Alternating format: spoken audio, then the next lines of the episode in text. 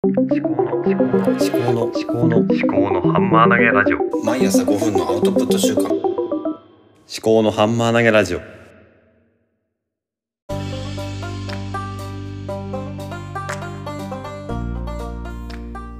い。思考のハンマー投げラジオパーソナリティの辰巳明子です。今日は、えー分かると分かるの違いとはというタイトルですが、まあ、一つ目の分かるは分解するの分の方ですね。分、分けるという意味。で、もう一つの分かるは分解するの解の方、えー、解くとかそういう方の分かる。日本語ではどっちも同じ発音ですけれども何か違いがあるのかもしれないななということで、えー、ちょっと考えてみようかなと思っております。えー、今日は、えー、お休みなのでちょっと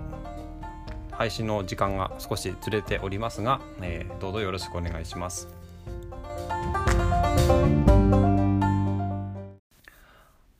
じゃあ、それでは本題ですけれども、分かると分かるの違いとはということで、まあ、分解するの分と解の違いですよね。で、あの、もともとは、まあ、分かるっていう言葉の語源は分けるっていう意味だと思うんですね。分けられる。分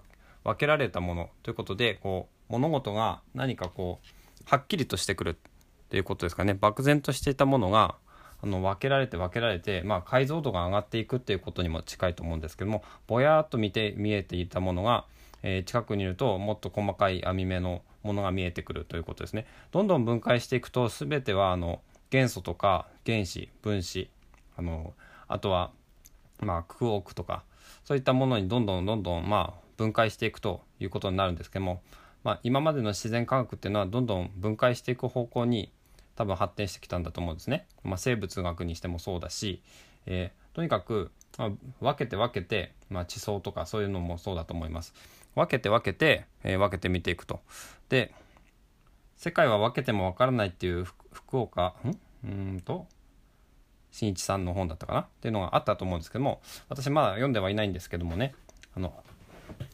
まあ、タイトルからしてね、まあ、分けるだけじゃ分からないということですね全体を全てがつながっているっていうことだと思うんですが、まあえっとまあ、今日の本題としては、まあ、分かると分かる分解の分と解の違いは何だろうかっていうことをちょっとね考えてみようかなと思ったところです。でこれ漢字なので漢字の語源をねちょっと見てみようかなと思って、えー、白川静香さんの常用次回第2版を今手に取っております。で、文、文ですね。こちらの方は、え漢字の8と、え刀とを組み合わせた形で、8は左右に物が分かれる形であるから、刀で物を2つに分けることを文と言い、分ける、分かつ、分かれる、離れるの意味となるということですね。え国語では分かると読み、道理の分かる人のように分かる、え理解できるの意味に用いるというようなことが書いてあります。はい、そしてえ分解の解の方ですね。解の方はちょっとお待ちくださいね。これ50音順に載ってるんですよね。えー、解、解、解、解。ありました。えー、解。ええー、か角と刀と牛とを組み合わせた形牛の角を刀で切り取ることを言う獣の死体を解き分けることを尺えー、これ解釈の尺って言うとね尺というが尺は弁獣の爪で液獣の死体を裂き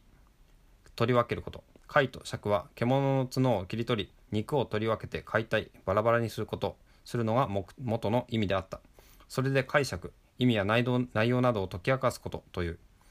解は後には広く疑問を解く。問題を解きほぐして解決することを言う。という、え、解説でございますね。はい。まあ、この2つの漢字、まあ、両方合わせると分解っていうことになるんですが、まあ、1つ目の分っていうのは1分2分とかっていう言葉にもなってますけども単純に物事を、ま、分割していくということですね。え、1つのものを2つに分けるとかそういうことですね。で分解の解の方ですね解の方はもうちょっとなんだろう一つのものを解きほぐしていくような感じだと思うんですね。解くっていう意味もあるしほぐすようなイメージなのかなと。牛の解体するということが語源になっているということで、まあ、解体するっていうことは何だろう本質が分かっていないと簡単に解体なんてのはできないんであの解体してその全容を明らかにするとかそういうような意味合いかなと。いうふうに今感じたところですよね。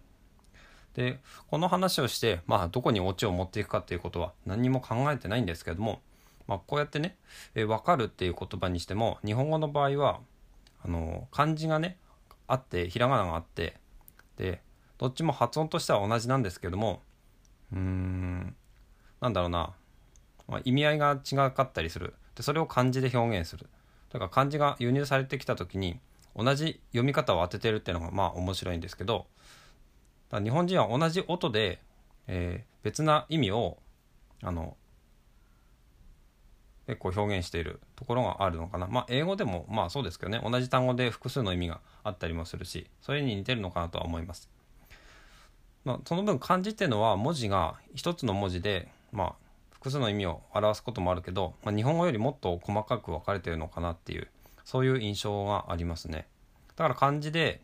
本を読む時も漢字で表現されている部分だけを読んでいくと大体本筋がわかるっていうのは漢字には意味が込められているってことですね。そういうことだと思いますね。はい。うん。まあちょっと何にもオチがないですけれどもちょっとね分かると分かるの違いとはというテーマで今日はお話しいたしました。